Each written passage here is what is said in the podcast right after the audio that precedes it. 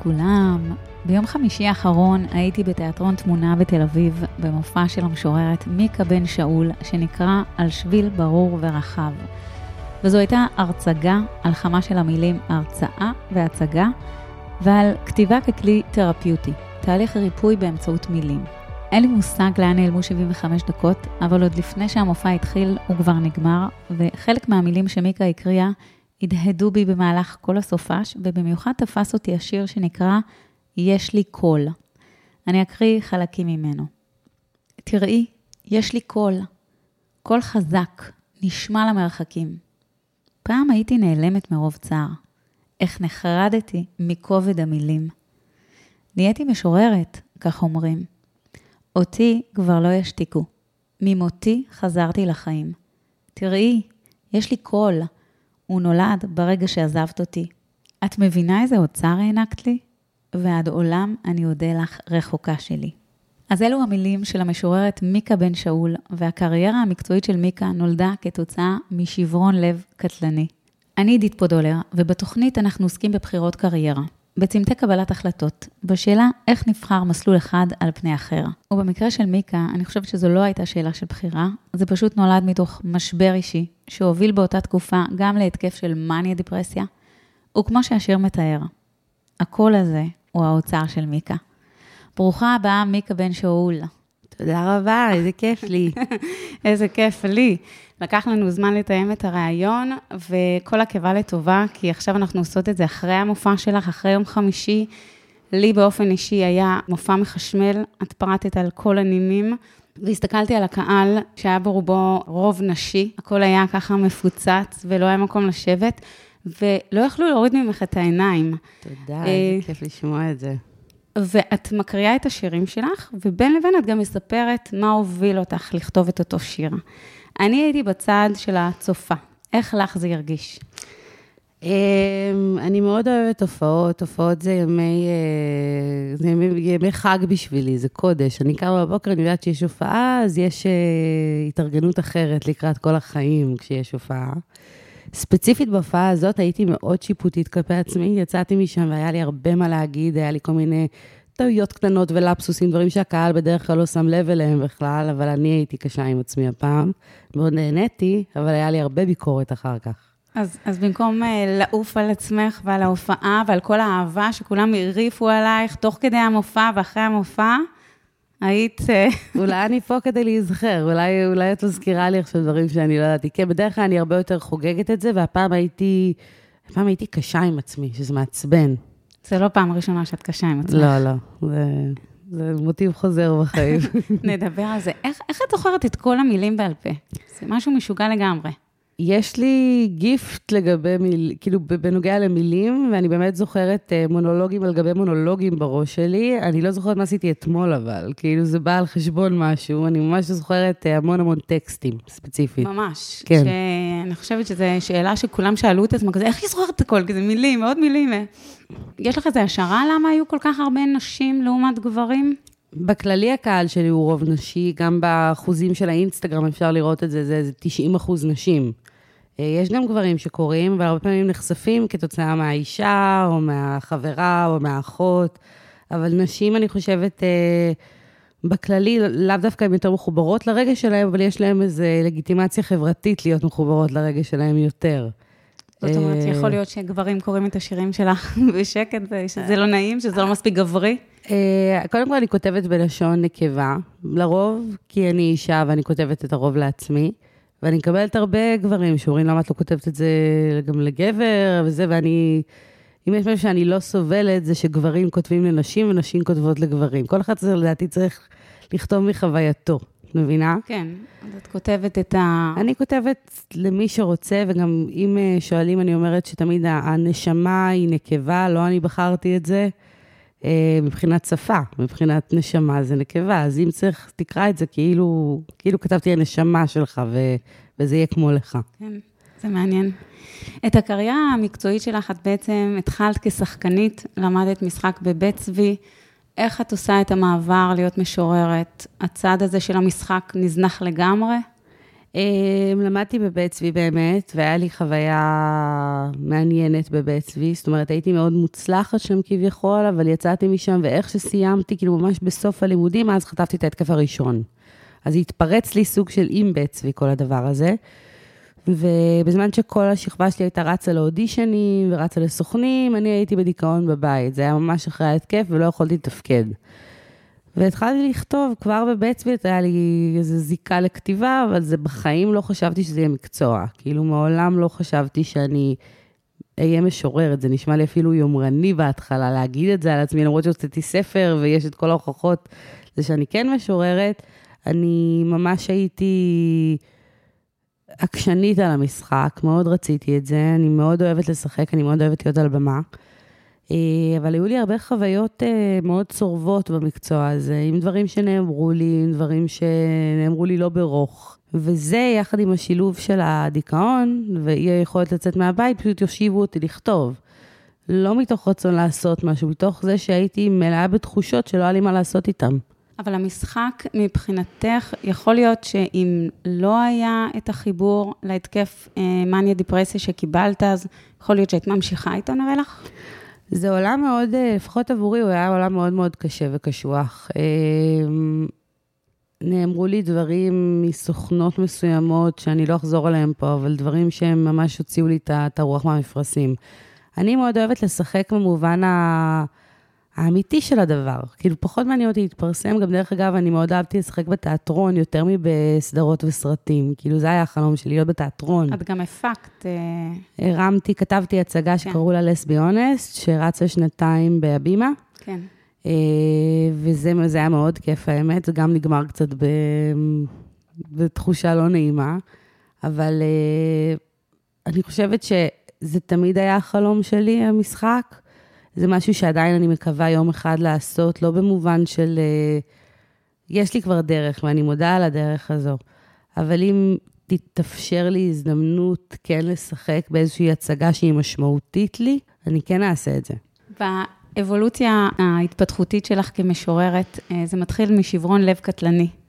אה, זה קורה באמת כשאת מסיימת את בית הספר למשחק. אז מה קורה לך שם?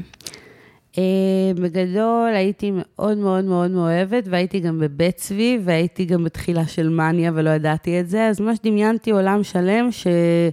שאני ואותה אהובה דאז uh, מתאחדות בו על ידי כוחות קוסמיים, uh, וברגע שנתאחד, כל הצרות ייעלמו, כי זה באמת מה שהעולם צריך, זה מה שההיגיון הפנימי שלי אמר לי. במציאות, לא רק שלא היה שום קשר בינינו, היא גם חסמה אותי. זאת אומרת, לא היה שום אפשרות שיהיה קשר גם. אבל... אז, אז בעצם אתם, את לא כבר, את לא נמצאת במערכת יחסים אני איתה? אני לא במערכת יחסים איתה, אני במערכת יחסים עם עצמי, אני בטראנס שלם לבד. שאת רוקדת סביב עצמך. סביב עצמי, כן. אבל המערכת יחסים, אה, היא נמשכה איזשהו פרק זמן ארוך? לא, היא ממש לא הייתה ארוכה, היא הייתה גם אהבה סוג של אסורה. זאת אומרת, אני הייתי האישה האחרת באותה אהבה, וכשגיליתי את זה כבר הייתי מאוד מאוד מאוד מאוהבת. ולמרות שנאמר לי לא, וזה לא יקרה, אני המשכתי לרצות והמשכתי להיות במימד שבו זה כן יקרה, לא משנה מה היא חושבת, זה יקרה איכשהו. את כותבת ב... בספר שלך, בואי לעמוקים, בשיר שנקרא רוטשילד, זוכרת? צעדנו על רוטשילד, היה קר, ולא האמנתי שאת איתי. אה, ויש לך עוד שירים בסגנון הזה, שמדמים, אה, לפחות אה, מהבחינה שלי כקוראת, אהבה שהיא מאוד אסימטרית. זאת אומרת, את כל הזמן בהודיה על זה שהיא איתך, לא מקבלים את זה מהצד השני, וגם יש מנעד כזה של מין התפכחות. באחד השירים את כותבת, תודה אלוהים שהלכה לי, היא כל כך רחוקה מראויה לי. אבל אז שוב את חוזרת להרואין, למשל, שיר שכתבת, יודעת אני את כל הסיבות, מדוע בכלל לא כדאי, ועדיין, כשאת בקרבת סביבתי, איני יכולה לומר די. זאת אומרת, את הולכת, חוזרת, הולכת, חוזרת, עד כדי מה? עד כדי טירוף, עד כדי טרלול, עד כדי לצאת מ- מעצמי, עד... Uh, אני חושבת שזה לא, לא סתם uh, שיגע אותי. כי לא משנה כמה החלטתי שאני לא רוצה, הלב שלי היה חזק יותר והוביל אותי לשם בכל מקרה. זו הייתה מלחמה מאוד גדולה מול עצמי. זה נשמע אה, שזה היה מהיר, וזה הלך מהר מדי, ואת ממש שמה את כל חייך בסל הזה. אם תרצי, תשתפי אותנו על, ה, על ההתקף ועל מה שקרה ומה שקרה בעקבותיו, על משהו שלפחות מהצד הוא נשמע כמו אפיזודה חולפת, אולי לפחות מהצד שלה. ומבחינתך, כל החיים שלך נשאבים לתוך הדבר הזה. נכון. הם הולידו לך גם קריירה מדהימה שאנחנו נדבר עליה, אבל ברמה שאני לוקחת אותך כמה שנים אחורה. איפה את נמצאת? בגדול, נפגשנו, כמו שאמרתי, כשהייתי ב, ב, בתוך בית צבי, שזה מקום אה, משוגע בפני עצמו, כי מעודדים אותך להיכנס לדמויות אה, וממש ללכת עם הרגש שלך הכי רחוק לתוך הדבר הזה. ולאורך כל השנה הזאת של הלימודים, אני, היא הייתה לי בלב, היא הייתה לי בראש, ואפילו אמרתי, אני כל כך אצליח כדי שהיא תראה. אני כל כך אצליח כדי ש, שהיא לא תוכל להתעלם מהקיום שלי. והייתי לגמרי בעולם, שכמו שאת אומרת, זה היה כנראה אפיזודה חולפת בצד השני. אבל עבורי זה היה, זה אהבת חיי. לא נלחמים על אהבת חיים? נלחמים. את הכל שמים שם. אז שמתי הכל. ונשארתי בלי כלום. ובהתקף עצמו, אה, זה היה, אני ממש זוכרת את היום הזה, אה, יום, בלילה של ההתקף בעצם, אה, הייתה הצגה שחברים שלי השתתפו בה בבית צבי, כי זה שנה ג' כל הזמן בהצגות שמציגים אותם לקהל הרחב. וזו הייתה הצגה בשם תפילה, וחברה שלי שיחקה שם איזה תפקיד של איזה אימא והיא הייתה מאוד מאוד טובה, וניגשתי אליה אחר כך, ואני זוכרת שאמרתי לה, מעכשיו הכל הולך להיות יותר טוב. לא יודעת מה אמרתי, לא יודעת למה התכוונתי בכלל. היא אומרת לי, מה? היא אומרת לה, כן, אל תדאגי, מעכשיו הולך להיות יותר טוב. ואני זוכרת שחזרתי הביתה, והרגשתי מוזר, משהו, משהו היה מוזר, ופתאום החברה הזאת מתקשרת אליי, אומרת לי, מיקה, אני מרגישה אותך, מה קורה? מה קורה איתך? כנראה, כי הייתי מוזרה לפני, אבל אני הרגשתי את זה כ... אה, הנה, היא שמעה, יקום, חיבר, זה, והחברה הזאת אמרה לי, בואי אליי, נסעתי אליה, גם כן, כאילו, האוטובוס שלי לא התניע כנראה לטובה, אז לקחתי מונית, מהמונית יצאה מישהי שרצה החוצה מהמונית, והוא אמר, את לא מבינה, היא רצה לחברה שלה בהיסטריה באמצע הלילה, נהג מונית. שזה היה לי עוד שיקוף, והכל היה בכלל קוסמי מטורלל כזה. הגעתי אליה, וכל הלילה לא ישנו. אני והיא, אני, התחפ... אני ממש התחרפנתי לה מול העיניים.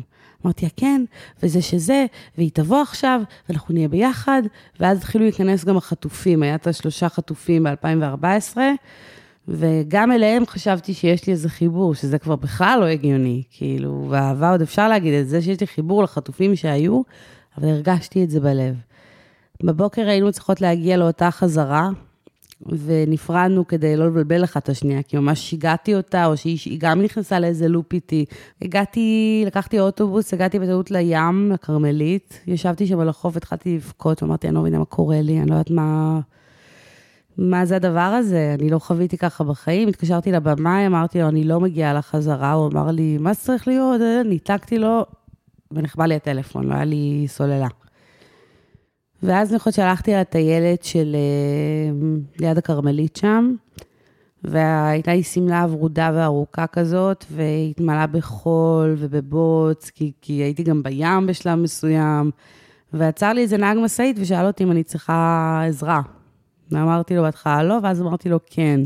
אני צריכה שתיקח אותי לבית צבי. איך שאני עולה לו לאוטו, וזה מדהים שהוא היה בן אדם טוב וישר, כי זה פשוט בן אדם רנדומלי שפגשתי, שעליתי איתו למשאית שלו. אמ, אחר כך גם שלחנו לו פרחים, אמא שלי שלחה לו פרחים. ואז איך שהגענו לבית צבי, הרגשתי שאני ממש עומדת להתפוצץ מרגשות, ואמרתי לו, קח אותי למיון, אני לא יודעת מה יש לי, קח אותי למיון. ואני זוכרת שבמיון היה לי איזה קול, כאילו, לפני שהגעתי למיון היה לי מין קול פנימי כזה שאמר, את הולכת לצאת מזה? ייקח לך כמה זמן, אבל את הולכת לצאת מזה, go, כזה. מסתובבת אליו, אומרת לו, אוקיי, יש לך משימה, לכולנו יש משימה להפיץ אהבה. אני צריכה שתתקשר לאימא שלך ותגיד לה שאתה אוהב אותה. בשבילי, כדי שאני אחיה והחטופים. מוזר, מפחיד, הזוי. קצת מוזר. אה, נכנסתי לבית חולים, התחלתי להפיץ אהבה בצורה הכי פרקטית שיכולתי לחשוב עליה, שזה לחבק אנשים. התחלתי לחבק המון המון המון אנשים, להגיד להם שהכל טוב, שיש אהבה, שהם צריכים להפיץ אהבה, והייתי בלחץ אטומי. זה לא היה מתוך, אה, באמת באתי להפיץ אהבה, זה היה, אם אני לא עושה את זה עכשיו, אני כנראה מתה. זה היה ההיגיון שלי. ואז נתתי חיבוק לאיזה מישהו שישב שם, ששם לי יד על התחת, ואז נכנסתי לחרדה מטורפת. אז הבנתי ש... אוי, לא, טעיתי, השיפוט שלי לא נכון, אני נותנת חיבוקים לאנשים הלא טובים. חיברתי את הטלפון שלי שם למטען, הפכתי לאיזה עובר שם כזה, התקפלתי, ואמרו לי לחכות לפסיכיאטר, ואז שלחתי אימא שלי הודעה והיא הגיעה. ו... וזה כבר היה עצוב ומפחיד. יש לי גם שיר שעשיתי במופע הזה, נכון. ש... שהוא אמר לי שמעכשיו אני אצטרך כדורים כל החיים, ואמרתי, מה? מה זאת אומרת? אני, אני מתפקדת מעולה עד עכשיו, אז מה זה הדבר הזה? פתאום ביום בהיר אחד יש לך דיפרסיה. ואז, ואז את אומרת, הפחד שלך מתגלה שאת אחת מהמשוגעות. נכון. כך מסתיים השיר. נכון. את יושבת בבית, את לא עושה כלום, אה, כי אין לך את הכוח לעשות. נכון. ואת מתחילה לכתוב. נכון. מתי הכתיבה הזו הופכת למשהו שאת הופכת אותו לקריירה? מתי את מחליטה שאת משחררת ספר עכשיו? זה אף פעם לא היה החלטה חכמה ומודעת. זה תמיד היה, פשוט היה לי הרבה מאוד, הרבה מאוד דברים שכתבתי. אה, כתבתי אותם מגיל, מ-2000, מגיל 24 בעצם, שקצת לפני שהיא הלכה התחלתי לכתוב לה. כאילו הייתי כותבת לה מכתבים, ואז היא הלכה ולא נתתי לה אותם. היה לי ערימה שלמה של מכתבים ומחברות, ויום אחד פשוט זרקתי אותם לזבל, הבנתי שהיא לא תבוא יותר, ואז התחלתי לכתוב כאילו את כל הכאב שלי.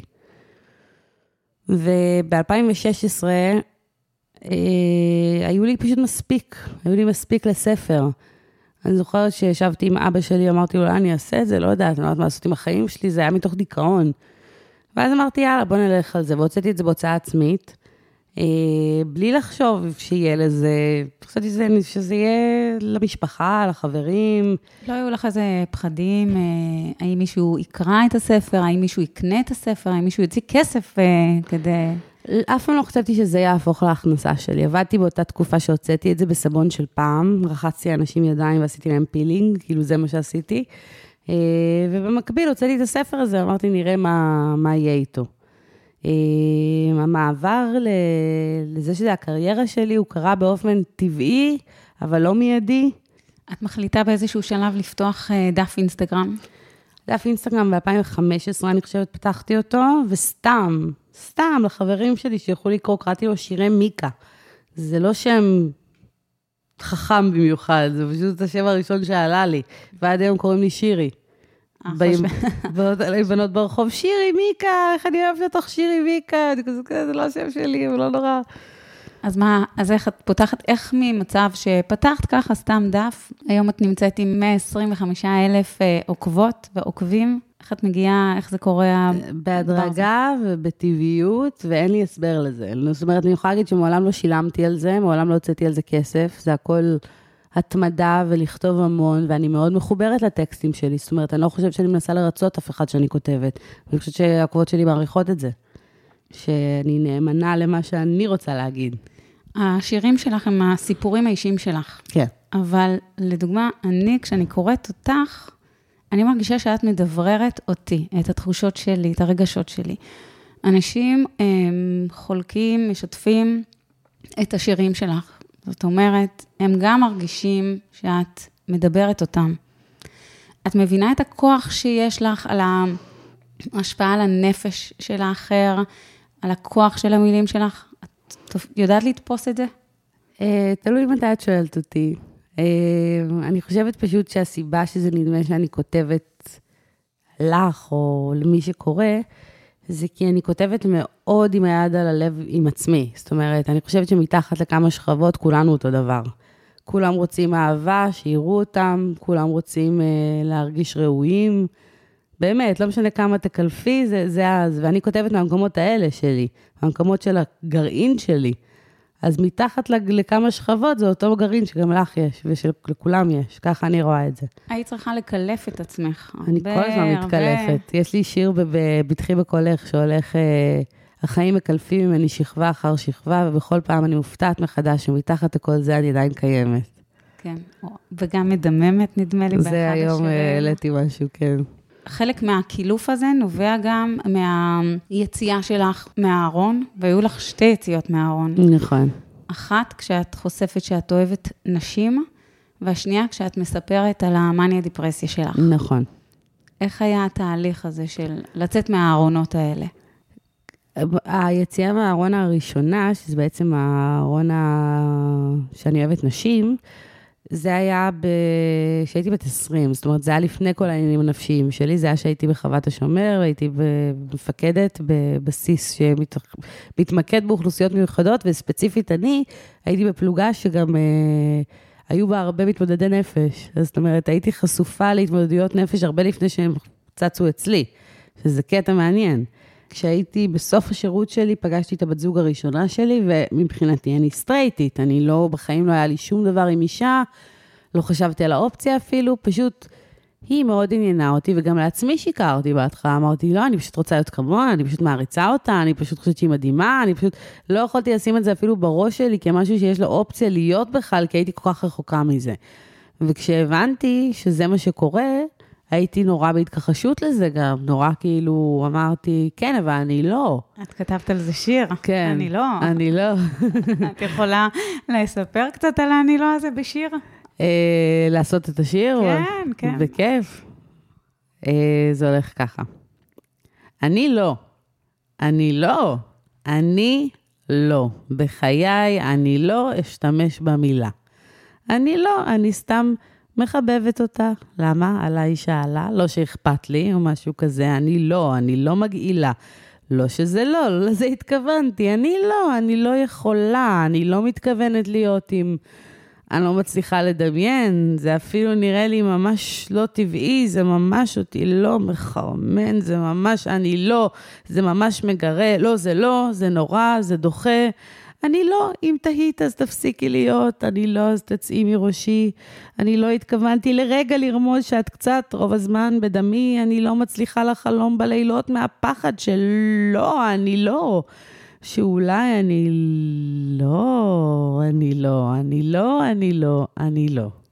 יפה מאוד. תודה. איך ההורים שלך מקבלים את זה שאת אה, לסבית, שיצאת מהארון? היה להם קשה בהתחלה, אבל אני חושבת שציינת כאן שתי יציאות מהארון. אני חושבת שהיציאה השנייה מהארון, שזה בעצם הבת שלנו התחרפנה, נורא נרמלה את היציאה הראשונה. כאילו, זאת אומרת, ברגע שהבינו שאין לי יכולת להרכיב מחשבות הגיוניות, ואז חזרתי מזה, אז מצידם גם שאני אהיה חד קרן, רק שאני אהיה שפויה. כן. המקום הזה של אה, לצאת מתוך אותם ארונות, אה, זה גם להיות במקום הכי פתוח וגם הכי פגיע.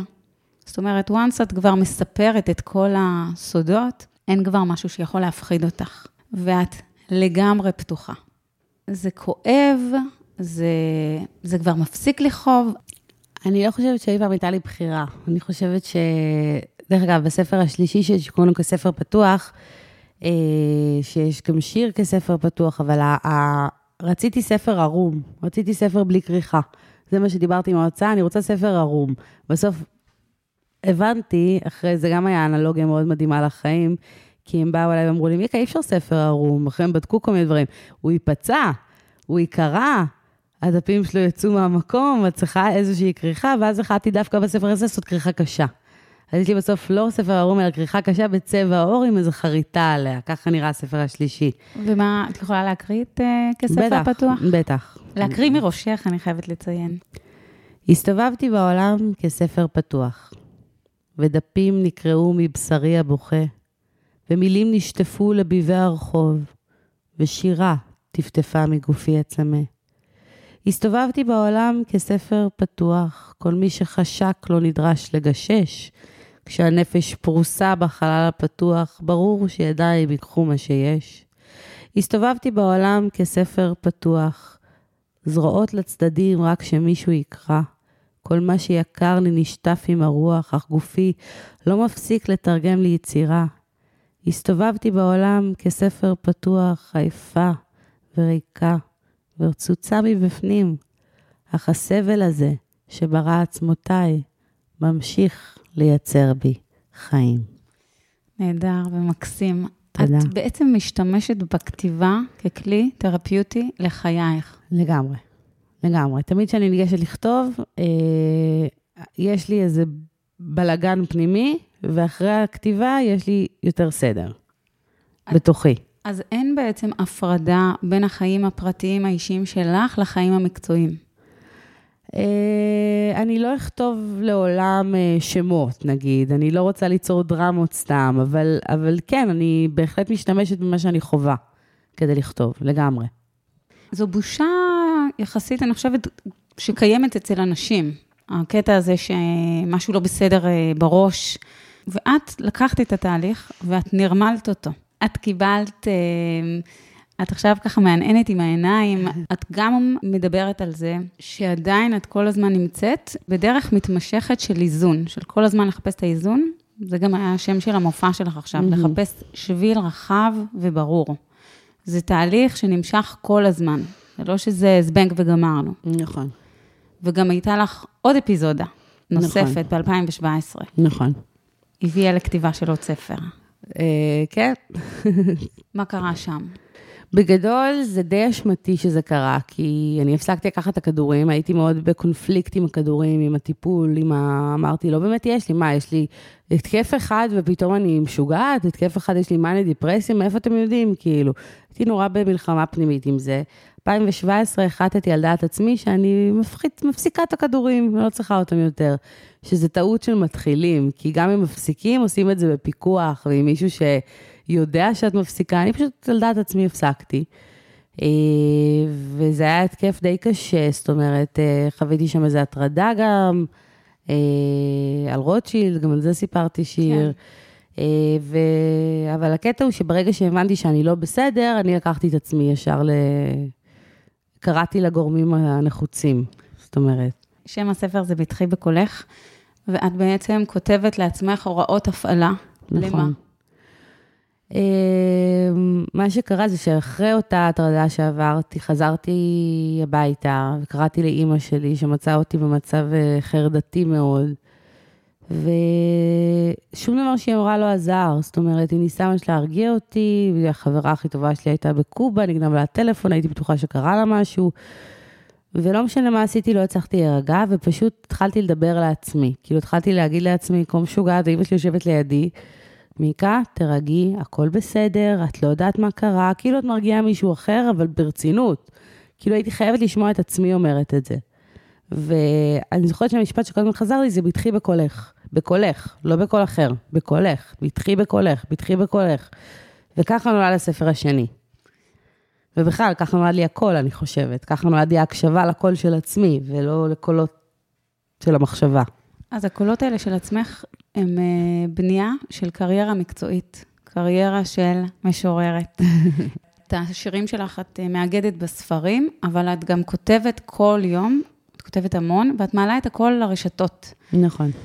את יכולה לדמיין אה, התפתחות אחרת של הקריירה שלך בעידן שאין בו רשתות חברתיות?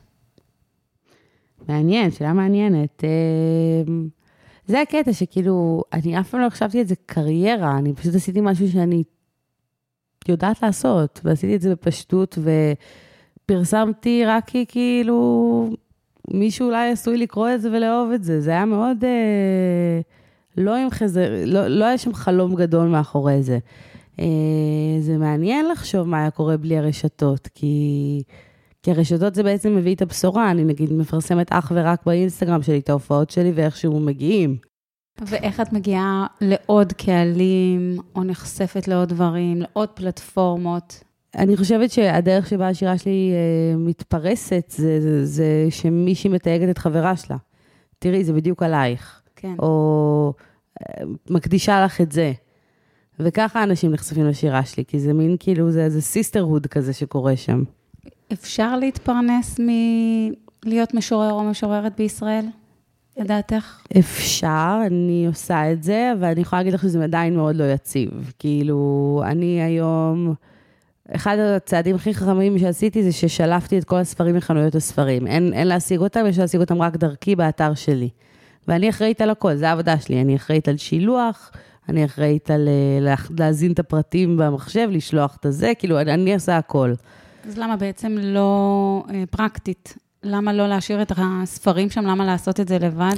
כי אני לא יודעת אם את יודעת, אבל זה פשוט מאוד מאוד מאוד לא משתלם לסופרים לשים את הספרים שלהם בחנויות. בוא נגיד שאני אחרי כמה שנים שבואי לעמוקים היה בחנויות, הרווחתי סביבות ה-3,000 שקל, משהו כזה, אחרי שנים.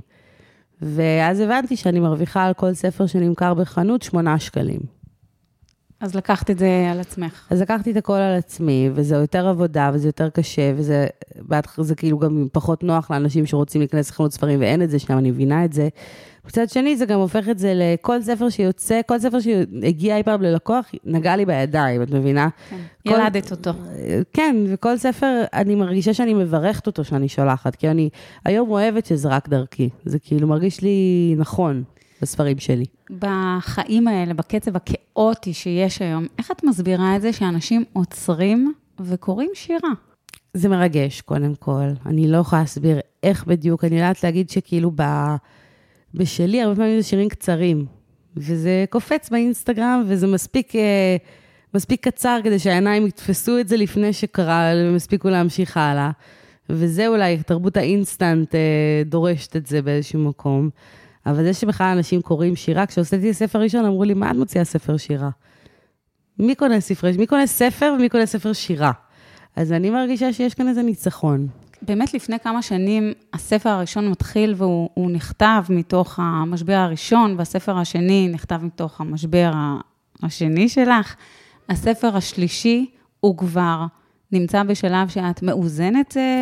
אה? כל הספרים נכתבו, מייצגים גם איזון וגם לא איזון. אה, הספר השלישי נכתב אחרי שעברתי פרידה מאוד קשה, אה, ממי שחשבתי שאני אהיה איתה כל החיים. אז גם שם היה איזה משברון, משברון שהוא לא מניה, אבל משברון דיכאוני אחר. אה, אבל אני כותבת כל הזמן, זאת אומרת, זה לא שכתבתי ואז היה משבר ואז הוצאתי ספר, זה כאילו, זה נכתב, נכתב, נכתב, נכתב, וכל כמה שנים אני אוספת את זה לספר. אז הספר הרביעי שלך מתוכנן מתישהו? אה, הוא מתהווה. עכשיו אחד הדברים שאני עובדת עליהם זה לתרגם את הספר השני, את בטחי בקולך, לאנגלית. מדהים. כן. Uh, התחום של בחירות קריירה זה תחום שמאוד מעניין אותי, זו הסיבה שאני גם עושה את הפודקאסט. ואחד הדברים שמסקרנים אותי זה המקום שממנו מגיעים. הסביבה, האווירה, האקולוגיה שגדלנו בה, ואצלך המשפחה זה עוגן מאוד מאוד רציני בחיים. נכון. אבא שלך הוא איש הייטק, אימא שלך היא אומנית, היא ציירת. מה את חושבת שיש, אה, שלקחת, שתרם לך ב... פיתוח של הקריירה שלך?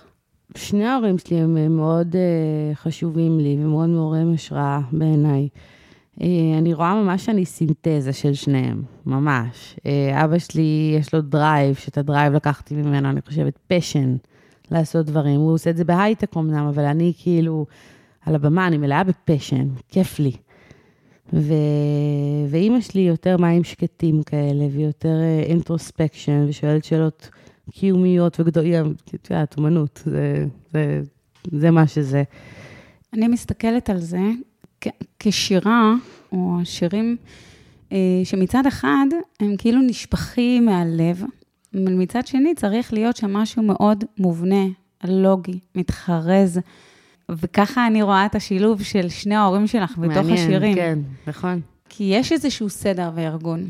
כשאת כותבת, כן. יש לך את זה בראש, או שזה פשוט נשפך החוצה? זה בדרך כלל נשפך, זה בדרך כלל, זה, אין שם היגיון כל כך. ויש שירים שיש להם קצב, ויש שירים שאין להם קצב, ויש שירים שהם ארוכים, ושירים שהם קצרים, כאילו אין לי, אין לי כוח אה, חוקי. בואי לעמוקים, הוא הכי מובנה מבין הספרים, הוא הכי... אה, יש בו, יש בו קצב לרוב השירים, אבל אחר כך הלכתי ועשיתי מה שרציתי.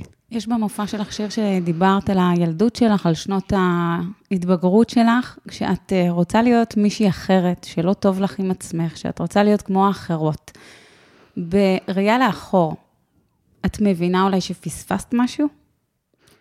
אני נוטה לא להצטער על דברים, זאת אומרת, אני כן חושבת שיש איזה דיוק באיך שדברים קורים, ושגם אני חושבת שזה טעות, זה לא טעות, והסתכלות רחבה יותר. אז אני לא, אני לא חושבת שפספסתי, כי אני חושבת שזה מה שיצר אותי, כאילו, כמי שאני. אני כן, אה, נגיד, כשיום אחד אני מקווה שיהיו לי ילדים, אני מאחלת להם דרך יותר קלה מהדרך שאני עברתי. כי מה? כי לא הייתי אמורה לכאוב כל כך, אני חושבת. כאילו, בתור ילדה זה עצוב לראות. זה עצוב לראות מישהי ששופטת עצמה לדעת ללא סיבה. היה לך אה, פוסט שכתבת, שקר הפוסט והבל הסטורי, ואת מדברת על זה שכולם מדברים על הצלחות ואף אחד לא מדבר על כישלונות. איזה כישלונות היו לך בתוך הקריירה, שאת יכולה לשתף? כל עניין המשחק מבחינתי הוא די כישלון גדול. אה, לא, ב, לא שופטת את זה, אבל אני, זה לא, לא, לא לכך התכוונה המשוררת כשהיא יצאה לבית ספר למשחק. מה היא רצתה? אה, רציתי לשחק, כל כך אהבתי את זה גם בבית צבי, אני כל כך, אה, כל דמות שנתנו לי, הייתי עושה לה מחקרים על איך אני עכשיו מביאה אותה הכי טוב, ואיך אני... מאוד אהבתי את זה, ממש בפשט של זה. אבל כל החוויות שהיו לי אחר כך, כל הלא שקיבלתי, זה אומנם נתן לי להגיד לעצמי כן, אבל uh, זה גם ריסק אותי, פעם אחרי פעם, ריסק אותי. אבל את גם, uh, אני מצטטת אותך מהמופע שלך, את אומרת, אני פה ואני לא מוותרת. אני לא מוותרת על דברים שעושים לי נעים, אני בהחלט אוותר על דברים שהם ראש בקיר, על דברים שהם uh, לעשות לעצמי רע. Uh, ואני מרגישה שה... לפחות הדרך שלי בקריירת המשחק הייתה מלאה ב... בהשפלות, מאנשים שניסו לנצל. ב...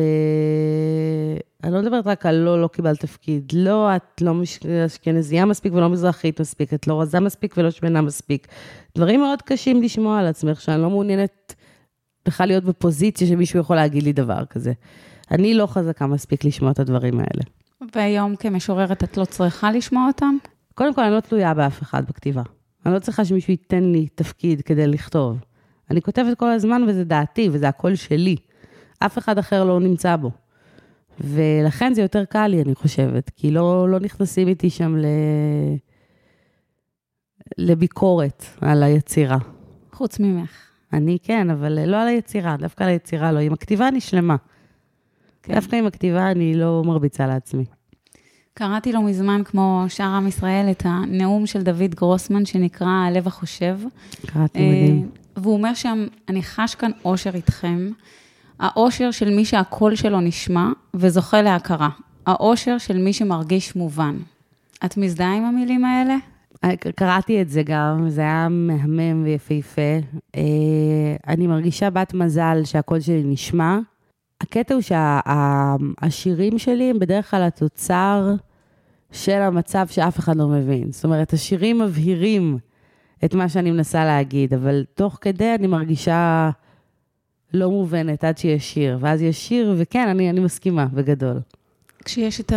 בעצם, כשיש את המילים, את מרגישה שסוף סוף הצלחת לבטא כן. את ה... כן, כן, את מה שבוער בי. לא רק בקריירה של אה, משוררת. מישהו ש... או מישהי שמחפשים את עצמם בקריירה, מה היית מייעצת להם, לתת להם קריאת כיוון? קריירה זה, זה עדיין מילה שנשמעת לי רחוקה ממני, כי אני מרגישה שאני כל הזמן, כאילו, הקריירה שלי היא משהו מאוד אה, נזיל, כאילו, לפעמים זה הופעה, לפעמים זה, זה הספרים, לפעמים זה זה. אבל כשאני חושבת על ייעוד, על מה אדם צריך לעשות פה, וכדאי שהוא יעשה בו על פי מתנותיו האישיות, אני חושבת שהדרך למצוא את זה, זה ללכת על פי מה שהכי טבעי לנו. משהו שהוא, גם אם החברה אומרת לנו הפוך, אבל אם טבעי לי עכשיו, לא יודעת, להתעסק עם ברזל, אז להתעסק עם ברזל. כי זה הדרך, שזה, זה החשק שלי, זה מה שאני אמורה לעשות פה. הכתיבה הגיעה אליי, בחיים לא עשיתי קורס כתיבה. בחיים לא למדתי קריאת שירה, כאילו למדתי בקורסים בקטנה בבית צבי, אבל זה לא היה פורטה שלי בשום צורה. למדתי משחק, ואני מודה על זה שלא למדתי את זה, האמת, כי הלכתי על זה דווקא ב... בדרך הכי טבעית בעולם. אני חושבת שהעצה שלי זה ללכת על מה ש... על מה שזה לא זר לך, משהו שנולדת איתו. משהו, משהו ש... שמגיע טבעי. כן. בטחי בקולך. בטחי בקולך. הקול שלך היום הוא השביל שלך, ולמזלך ולמזלנו מצאת את הייעוד שלך, המקום שהוא כל כך מדויק לך. ואני מאחלת לך להמשיך בעשייה שלך, להמשיך לתת כל כך הרבה השראה לכל כך הרבה אנשים. תודה רבה, מיקה בן שאול. תודה רבה לך, איזה כיף לי. תודה רבה לכם, המאזינות והמאזינים. אם נהניתם מהפרק וקיבלתם ממנו ערך, אני ממש אשמח שתשתפו אותו. אם אתם אוהבים את הפודקאסט, תעקבו, תדרגו, תחלקו אותו עם אחרים. אני הייתי עידית פודולר, נתראה בפרק הבא. ביי בינתיים.